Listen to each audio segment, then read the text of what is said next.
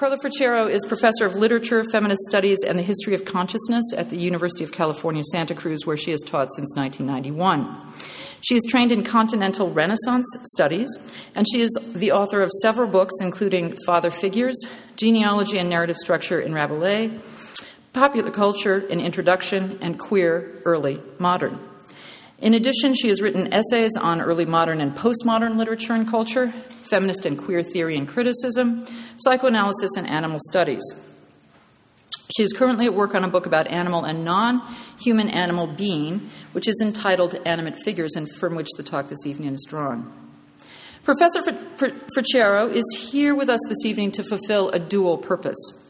She is the inaugural speaker in this semester's series of public programming for the Barnard Center for Research on Women, and she is also part of a speaker series sponsored by the Women's Studies Department to highlight the importance of the academic study of women, gender, and sexuality.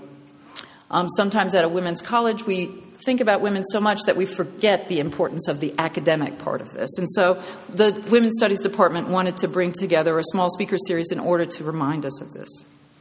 That Professor Freccero should be the speaker to embody such dual purposes could not be more perfect. Her work has, from the point of her earliest publications, materialized commitments to purposes that cross boundaries and animated multiplicities. From her first book, Father Figures, through her introduction to popular culture, to the more recent queer early modern, Professor Freccero has challenged her readers to rethink the boundaries that have uh, contained their understandings of many things, including basic understandings of culture, both the culture of the early modern and that of the present day. She asks us to think are these two time periods really so separate? Can they, in fact, be separated at all? As well as our understandings of time and how it is presumed to flow. Does it flow simply in a singular, linear, and progressive fashion? And finally, she asks, raises questions of human subjectivity and relation, of what it means to be a human being and of how that being is put together, is constructed, if you will. The Women's Studies Department and the Barnard Center for Research on Women, in conjunction with our colleagues in the Africana Studies and American Studies programs, have for the past few years engaged in precisely such projects of boundary crossing and relationality as we have formed a new consortium for critical interdisciplinary studies as a means to recognize and even promote the mutual constitution of our institutionally separated fields. In taking up this institutional project, we have also faced an intellectual question that has required us to rethink the antecedents of modern identity and the coordinates of time and space, those very things that have previously defined the areas and periods of both our research and teaching. Professor Freccero will help us to continue these intellectual explorations to the very boundaries of the human that is so often understood as the basis for the humanities. Thus, her paper this evening continues the important work of what could be called queering scholarship itself that her earlier projects undertook so effectively. In her words, the talk tonight, Carnivorous Virility Becoming Dog in Pre and Post Modernity, argues for a queering of temporality that would undo our nationally circumscribed and periodized fields of literary study in order to work through figures that haunt texts across historical eras. End quote. Given our projects and commitments here at Barnard, we simply could not ask for a better way to start the semester. Carla Freccero. This is um, divided in parts, uh, partly because I was trying to do something different from the sequential talk. So it's kind of a collage. One, introduction, figural historiography. In literary history and literary modernity, Paul de suggests that a change is required in historical approaches to literature as these are currently understood and practiced. For example, he argues that one would have to abandon, and this is him, the pre assumed concept of history as a generative process, of history as a temporal hierarchy that resembles a parental structure in which the past is like an ancestor begetting in a moment of unmediated presence a future capable of repeating in its turn the same generative process. And he continues with that first quotation on your list. I'm not going to read the quotes that are on your um, list. Uh, de Man names what has become an object of scrutiny in queer theorizations of historicism and of temporality the tendency to view history as progressive, teleological, and generative, so that, at least metaphorically, it participates in ideologies of heteronormative reproduction, or what Lee Edelman has called reproductive futurism. In Queer Early Modern, I wanted to think about how this critique of temporality could work for studies of the relationship between the past and the present. I was especially interested in the problem of time in two ways. First, how traumatic events live on in the future as affect or emotion, how the past haunts the future. And I thought about this through Jacques Derrida's category of spectrality. And two, what kinds of historical models and writing practices might be able to account for the nonlinear, non progressive movement of figures across times and places, what I called figural or phantasmatic historiography. The queering of temporality, a twisting, bending, turning, or perversion of time, then, might do a better job of accounting for the ways affect insists and persists through time and in history. Affects do not obey sequence. They have histories, but they do not respect the historical injunction to move on, to get beyond. Rather, the properties proper to affect seem better described in the language of psychoanalysis persistence, repetition, stasis, fading, waning, sudden change. Because, therefore, these kinds of temporality include affect, the emotional charge associated with events and experiences, because the past haunts the present and future, it also seemed important to me to think about subjectivity that is to say, the subjective experience of events and time, and to queer that subjectivity. This meant, in part, thinking about non normative, alternative subjects in the past and the different stories they tell.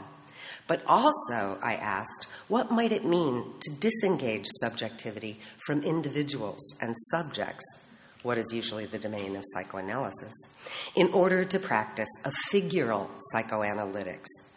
To analyze some of the ways the past lives on in figures, which could be discursive commonplaces, images, representations, cultural fantasies.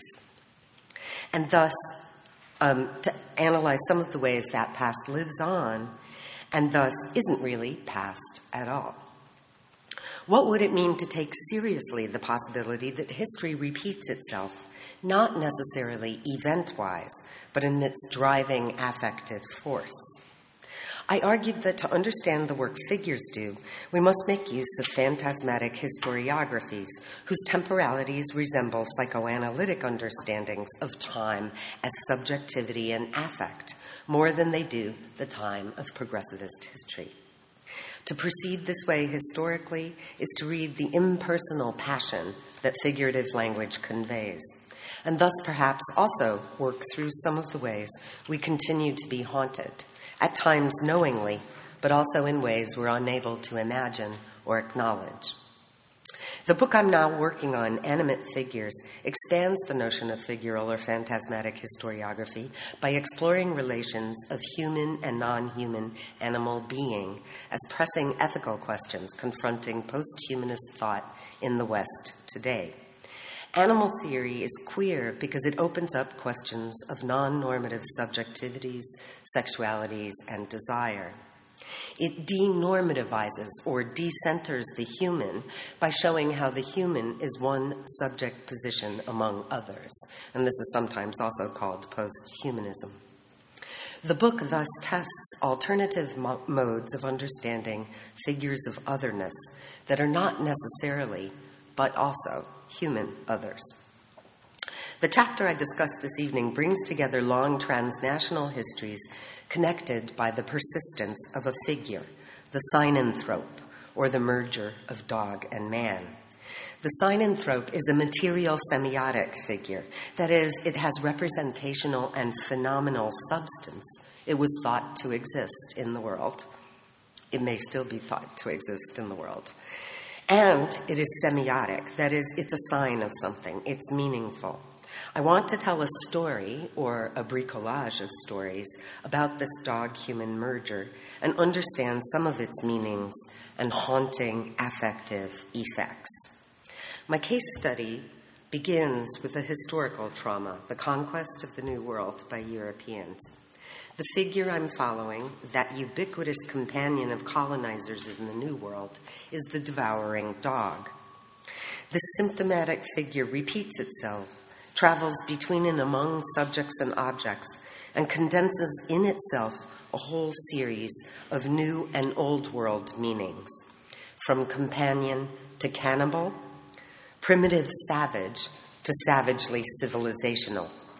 And even as I track its history, I want to attend to its affective echoes, to the way it haunts, one might say, dogs, our footsteps. Two, ontological merger. Donna Haraway, writing about the ontological choreography that configures dog human nature cultures, notes this is her Dogs, in their historical complexity, matter here. Dogs are not an alibi for other themes. Dogs are fleshly, material, semiotic presences in the body of technoscience. Dogs are not surrogates for theory. They are not just here to think with, they are here to live with. Partners in the crime of human evolution, they are in the garden from the get go. And um, she continues uh, with her trope for dog tales, which she calls metaplasm in quotation number two. In How Dogs Dream, Eduardo Kohn observes the intersubjective relating of dogs and humans among the Runa of Ecuador's upper Amazon. He argues that the Amazonian, Amazonian cosmological framework doesn't use culture or the human to mark difference. It doesn't, in other words, ontologically privilege the human as sole locus of subjectivity and agency, but rather confers being on life in a complex ecology of trans-specific cells. Generalizing on this insight, he notes, this is him, we humans live in a world that is not only built according to how we perceive it and the actions those perceptions inform, our world is also defined by how we get caught up in the interpretive worlds, the multiple natures, the umwelt of other kinds of beings with whom we relate. And um, he continues in quotation number three. Dogs, who have the longest history of non human compa- non-human companionate existence with humans, have excelled at the process of ontological blurring learning to become human, as Kohn, borrowing from Deleuze and Guattari's Becoming Animal, puts it, in ways that ensure their survival. Humans, it is said, have strategically capitalized on canine hierarchical social organization by inserting themselves into the top position to assure canine subordination to human volition.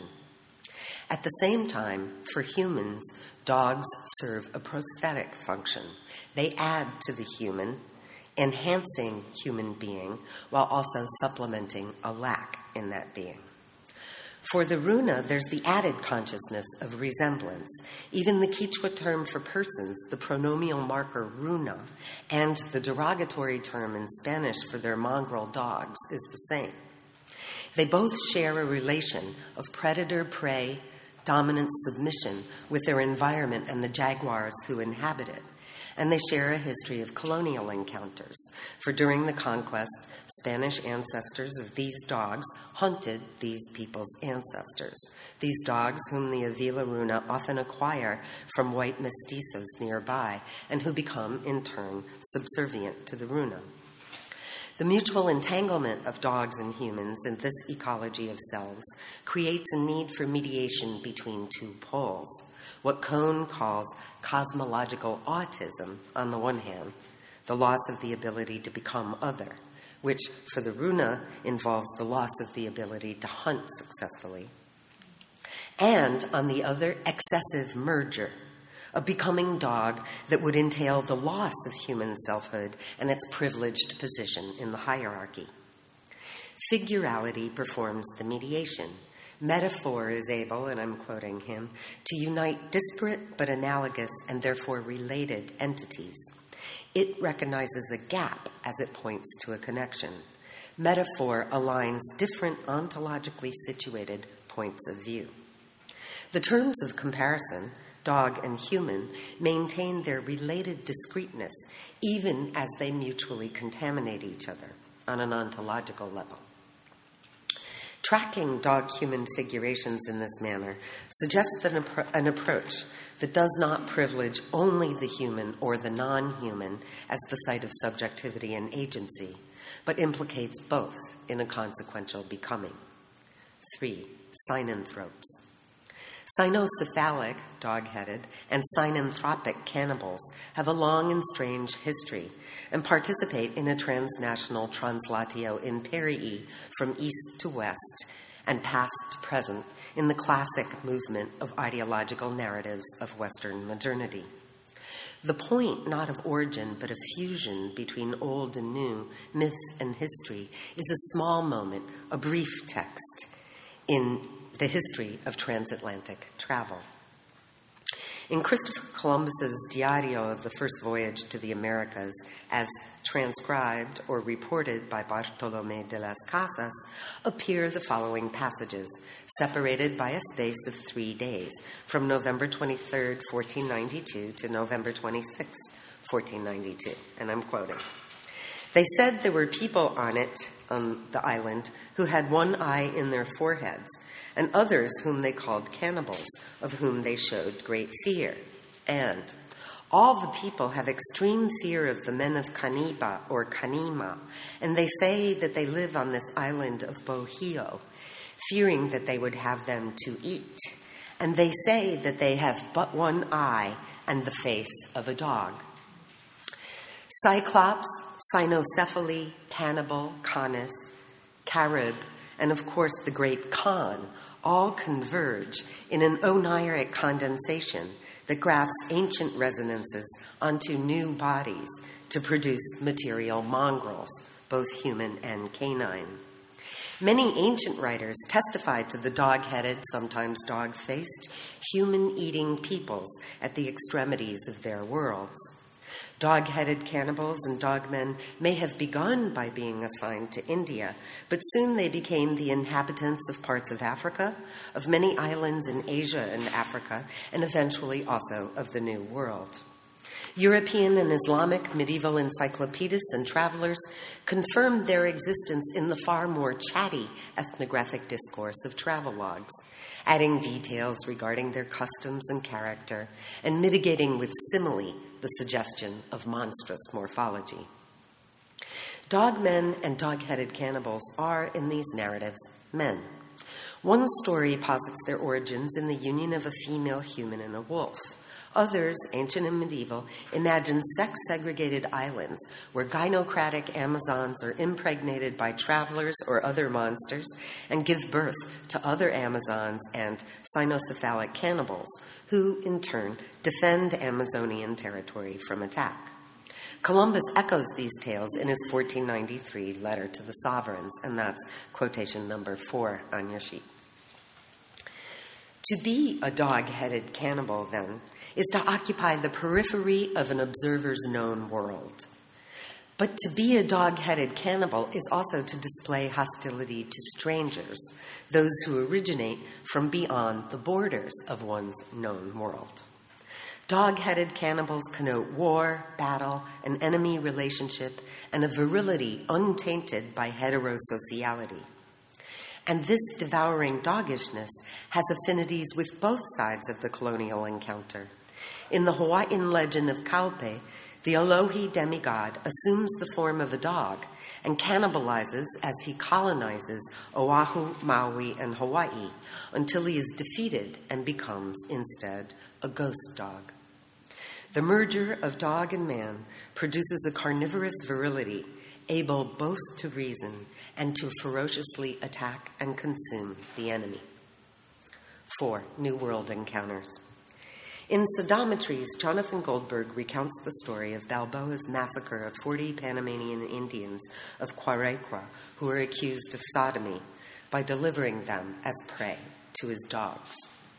Columbus also brought dogs, and there are many reports that European public markets sold human body parts to furnish dogs with a taste for human flesh in preparation. This last detail may come from Las Casas' famous description of the practice of using dogs against Native Americans, occurring throughout his account and culminating in a textual inspiration for New World cannibal illustrations. And this is quotation number five. Did these synanthropes know the apocryphal stories of Saints Andrew and Bartholomew among the Parthians, where the cannibalistic cynocephalic man, abominable, is converted to Christianity and in the process has his nature tamed, only to be commanded to unleash it later against his compatriots, whom he slaughters, disembowels, and devours? It's worth remembering, too, that the medieval order of Dominican monks were folk etymologically referred to as the Canes Domini, or hounds of God. God, as dog, is the co pilot here, but in disavowal. To pursue the holy work of empire, one must be cannibalistic and doglike, eradicating the devouring and savage doggishness of the other. Dog is the pharmakon, the poison that is also the cure. Columbus and the conquerors after him seem poised on this threshold between literal and figurative. But the humanism in disavowal that would pit cannibalistic dogs against dog headed cannibals in the New World suggests that the ancient spectral synanthropes have not ceased to haunt this scene. 5. Presa Canarios. Among the territories colonized with difficulty by the Castilian crown in the 15th century was an archipelago off the northwestern coast of Africa, now called the Canary Islands, inhabited by a group of people related to the Berbers who came to be known as the Guanches. Pliny, who located a race of dogmen, Canarii, in western Africa, called these the Fortunate Isles and identified one of them as Gran Canaria, attributing the name to the presence of huge dogs. The history of these dogs is a transnational one, too, and it follows and crosses paths with the trails of the dogmen, participating in an equally phantasmatic story of origins and nomenclatures. They were probably descendants of the ancient Molossian, themselves sometimes thought to be descendants of the Tibetan Mastiff, of whom it was said that they were trained to attack men of a strange race. They migrated with the Molossi, a once barbarian Greek group of humans, from Thessaly to Epirus and later became part of the Roman Empire. Molossian is also the breed type for what are called in English mastiffs, descendants of ancient guard and war dogs from Asia or the Middle East, drifting westward and mating in the Middle Ages the domesticated mansuetas accustomed to the hand, to the folk etymological massive and the term for mongrel in Old French, mestif. It took nearly a century for the Spanish to conquer the fiercely resistant people of the Canaries. The islands in turn became a relay, first for the Spanish, then for the English traveling across the Atlantic. They also became single crop cultivation sites for sugarcane. Then, when the Caribbean market outstripped their production, vineyards for the Spanish wine trade with England. Spanish and English dogs mixed with the dogs of the Canary Islands, producing one of the Mastiff breeds that is today known as the Perro de Presa Canario, the Canarian holding dog holding or guarding Molosser type mixed race dogs, these perros de presa are thought to combine the indigenous island herding dog with Spanish cattle guarding mastiffs and English bulldogs used in the American conquest. In the course of the 16th century, these dogs appear as subject to legislation in the municipal councils of several of the islands. They are threatening livestock, or there are too many of them, or they're running free. Various documents from 1501 to 1737 order that they be tied up or exterminated with impunity, with the exception of those used for guarding the home or by farmers for guarding livestock, and that every perro de presa be registered with the court. These centuries also saw the development of dogfighting matches, introduced to the Canaries by the English, and deploying the mongrel that mixing English bulldogs and mastiffs with the island dogs produced. Dogfighting continued legally until the 1940s, when the dogs of World War II, German Shepherds, Great Danes, and Doberman Pinschers primarily, made their appearance on the islands, along with Generalissimo Francisco Franco. The opposition to Franco's regime and its eventual decline brought with it movements to reclaim lost cultural traditions.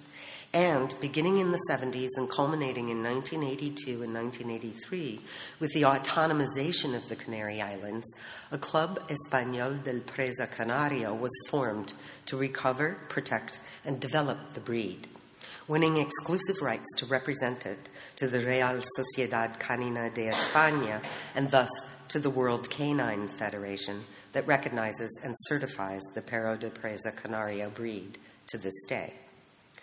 Thus, these mestizo dogs were forged in a crucible of colonial encounters, enlisted to defend and conquer and cannibalize one another in civil wars until they were swept up into a national movement for independence, when their race is fixed and given an identity and when they also begin to participate in the commodification of third world culture for first world consumption.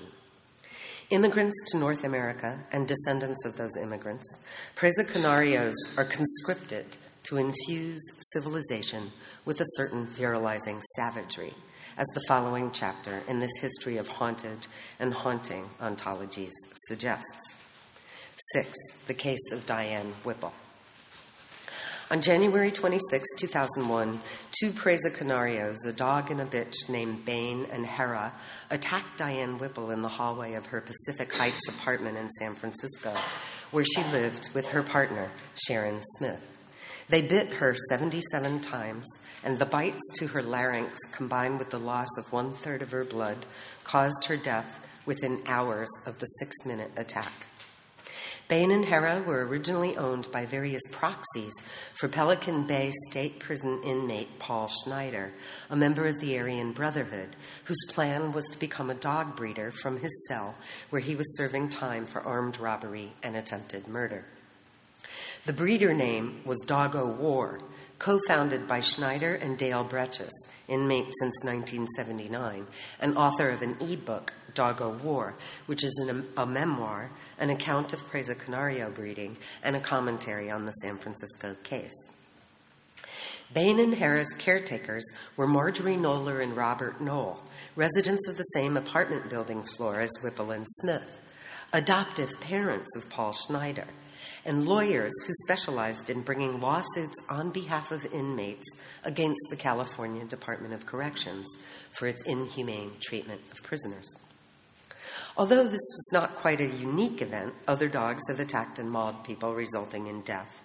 It was one that immediately generated an archive, both legal and cultural, marking a traumatic moment in the recent U.S. history of dog human relating, and it brought attention and notoriety to this little known breed.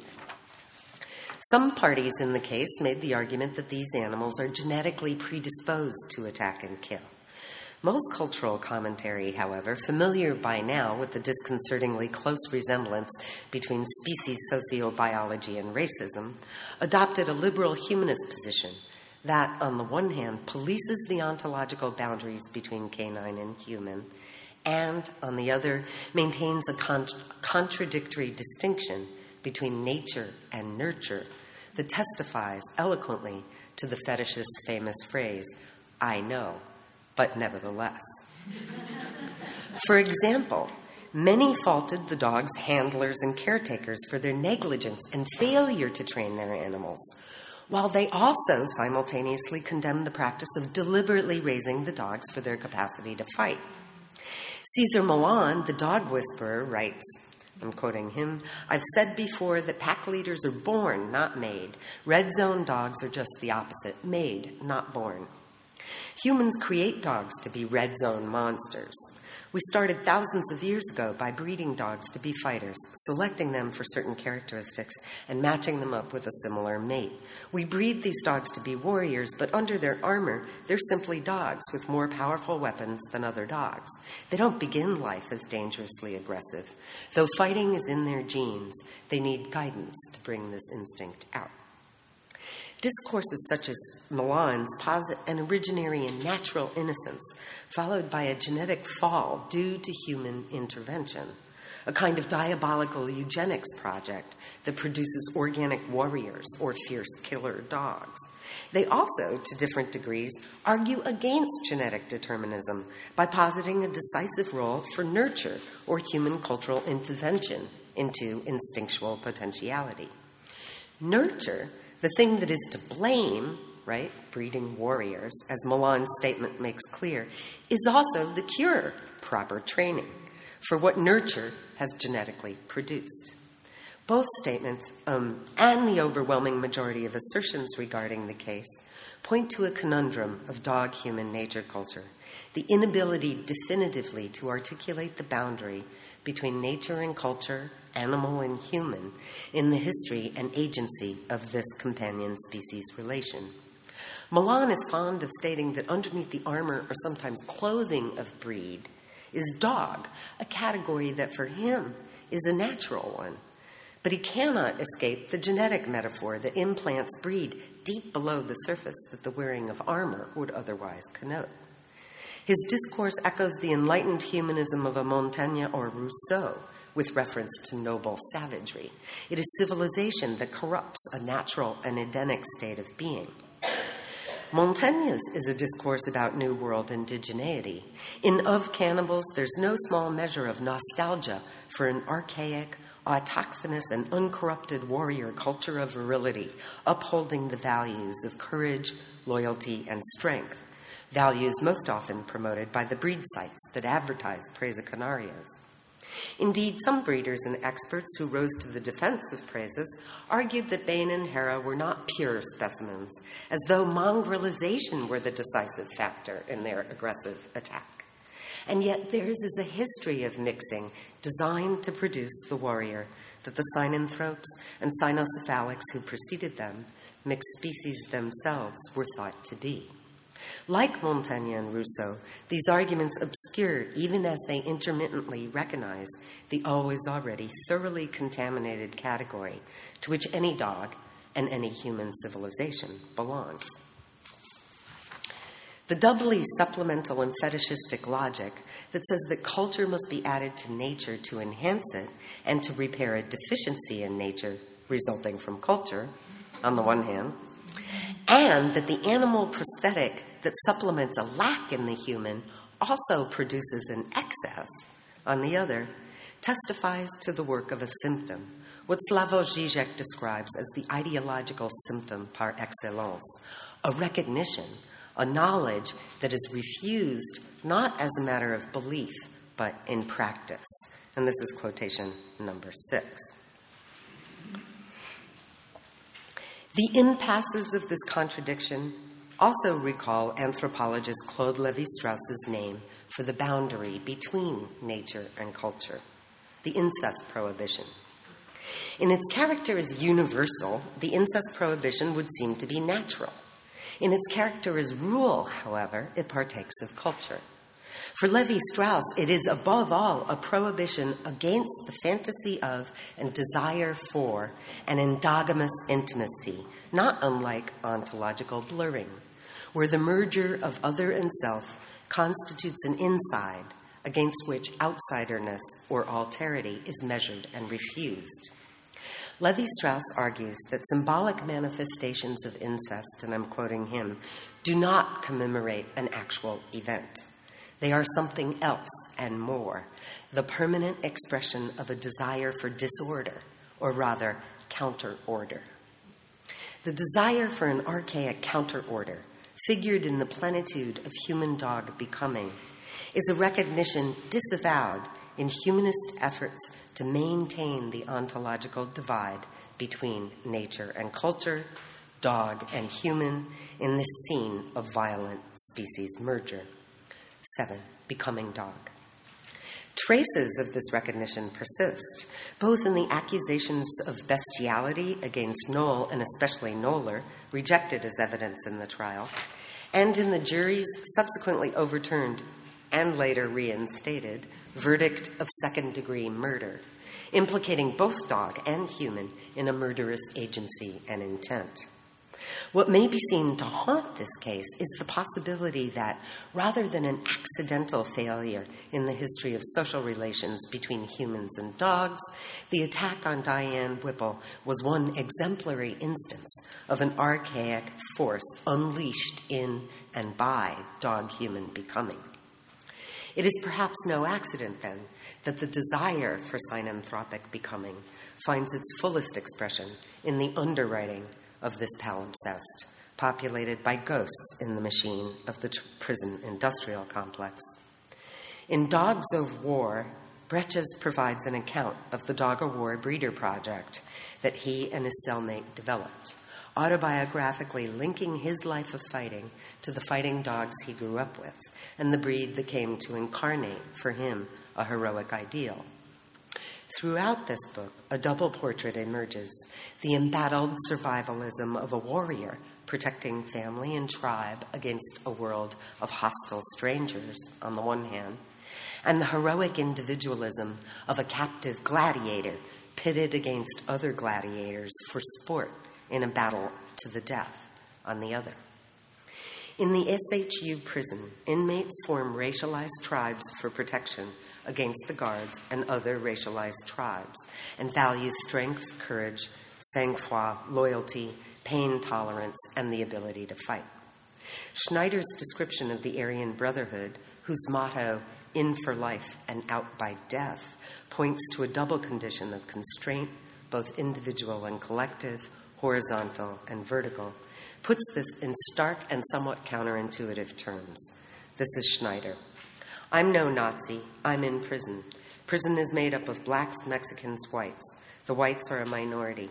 I've grown up around black people. They don't relate to me. I don't relate to them. Things are really racially divided in prison. I'm not a white supremacist. I didn't start the Aryan Brotherhood, and I'm not going to end it. I'm just along for the ride. The motto emblazoned on Bretches' Dog a War Breeder logo is courage, strength, loyalty.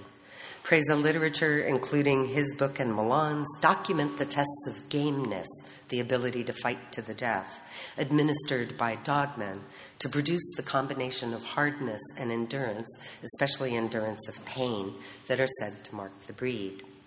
This is Millan. These men engage in a sport known as game testing, throwing their dogs into, their, into a ring with another dog and culling out the ones that manage to survive, but that don't perform to the breeder's standards.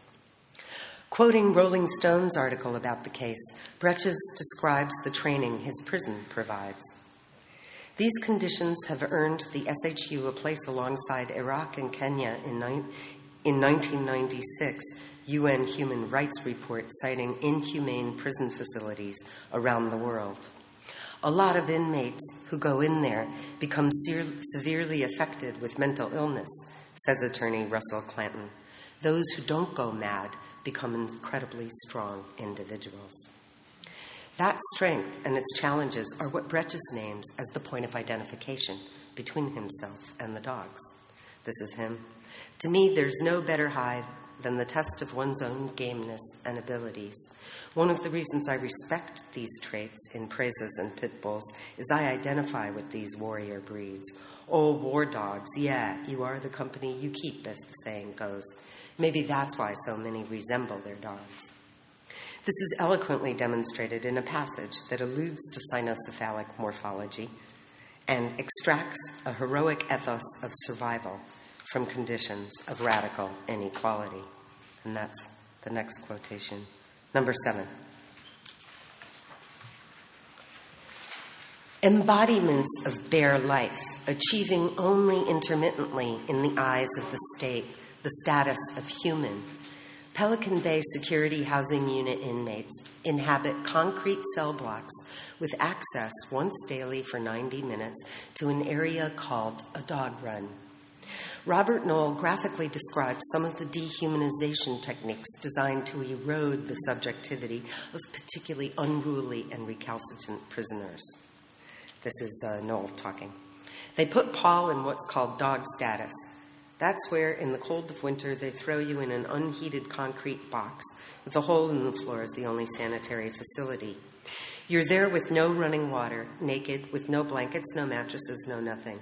They leave you there for three days, and the only thing they would slip through in the way of food was a trail, tray with a pile of literally frozen dog shit on it.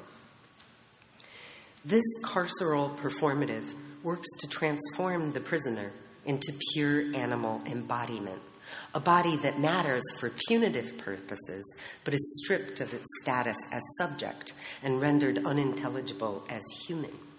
The animal body is in turn degraded, forced to eat excrement.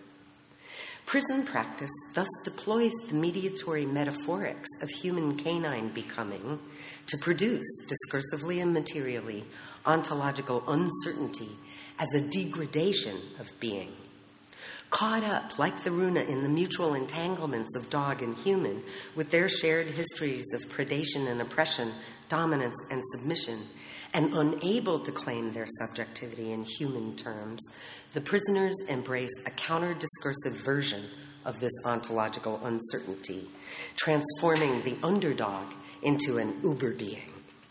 Rather than issuing a plea for humane treatment, Bretches and Schneider refigure becoming dog as the powerful embodiment of an archaic force articulated in the fusions of warrior and gladiator that join dogmen and dogs of prey. This force is nowhere better realized than in the idealized and heroic carnivorous virility of the presa referred to as El Supremo, Bane. That's quotation number eight, which is uh, Bretches' description of Bane. Like the cannibals Peter Hulme studies in the history of colonial encounters, which become an ideology concept designating fierce resistance to colonization, the devouring dog, in Bretches' description, assumes the weight of prisoners' resistance to their oppression, mediating between worlds for them and sacrificing himself in their name.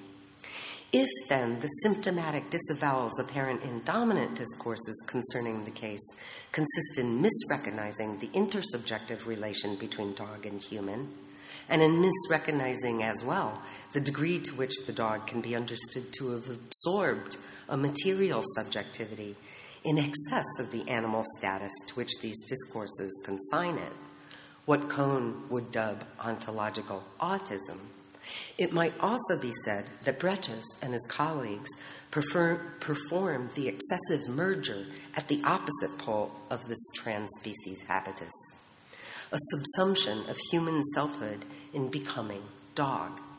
Neither discourse, it seems, understands or avows the co implication entailed by synanthropic becoming in this story.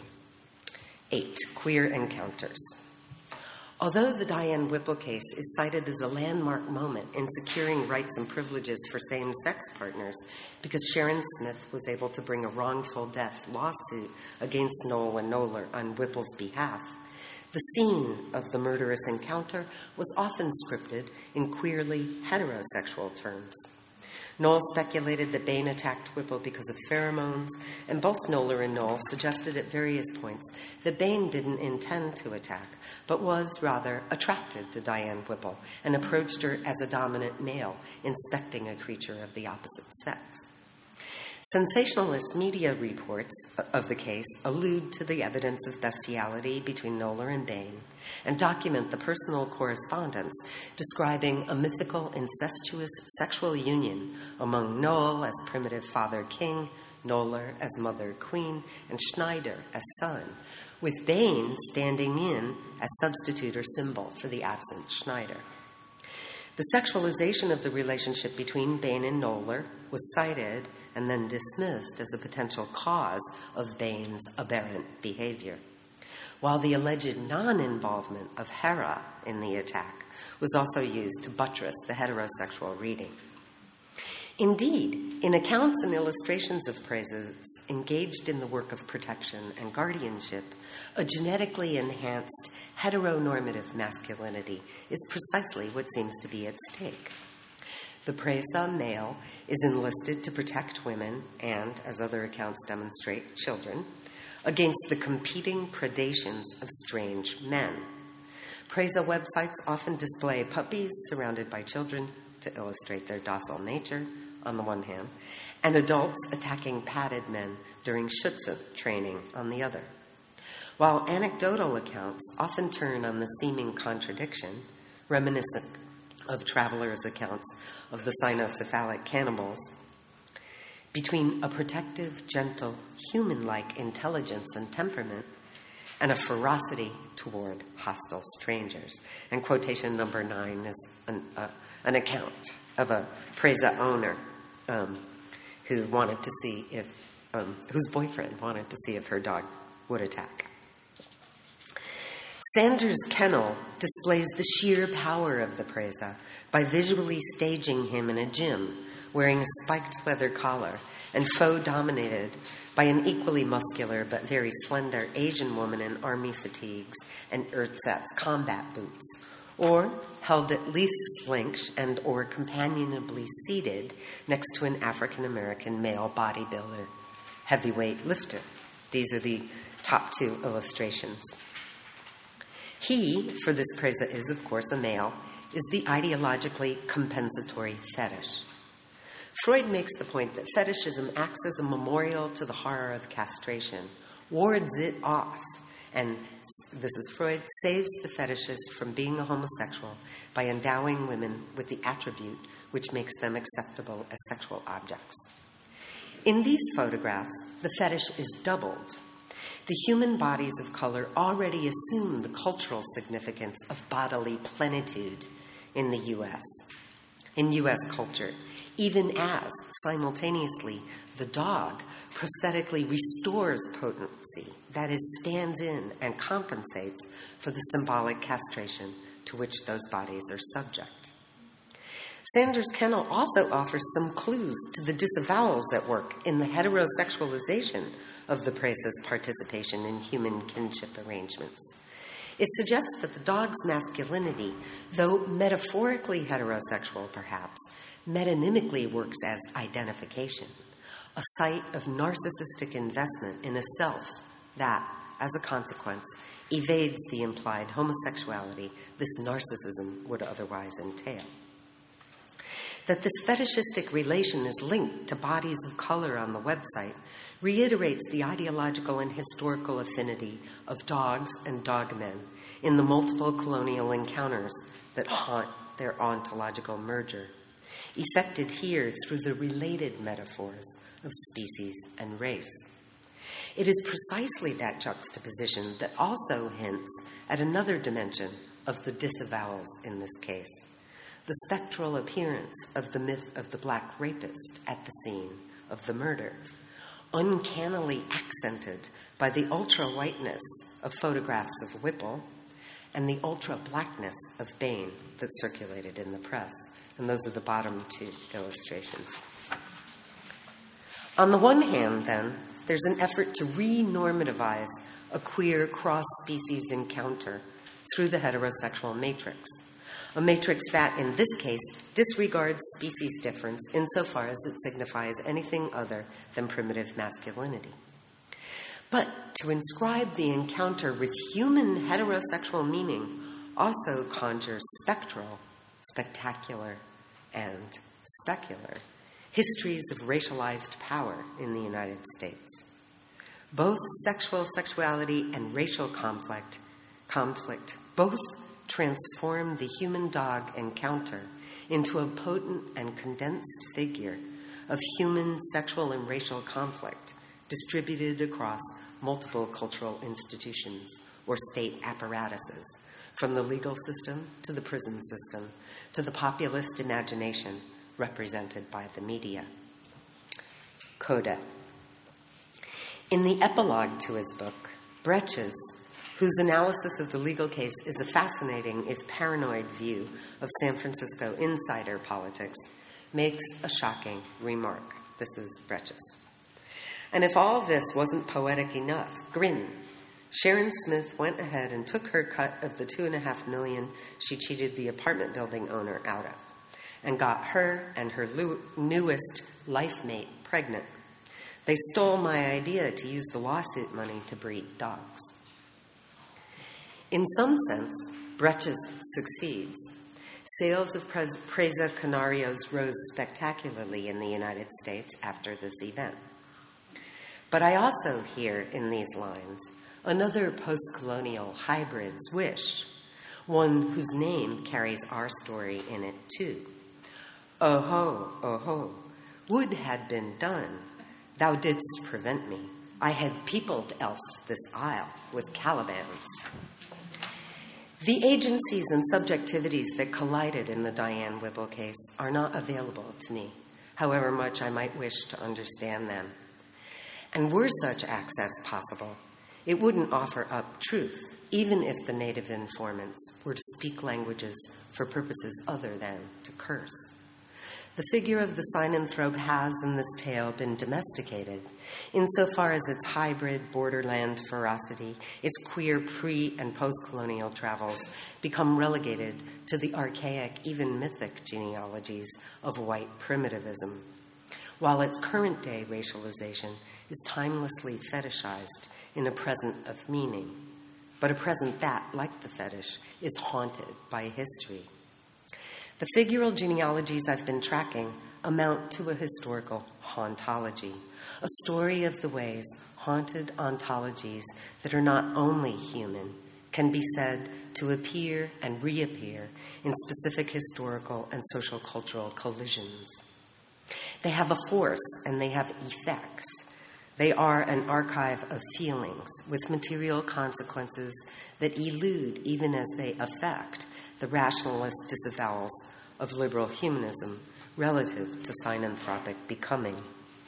If we are, as Haraway asserts, partners in a crime of evolution, and if evolution can be said to be historical, it's not a crime prosecutable through the assignment of blame to the sovereign subject conceived in humanist terms.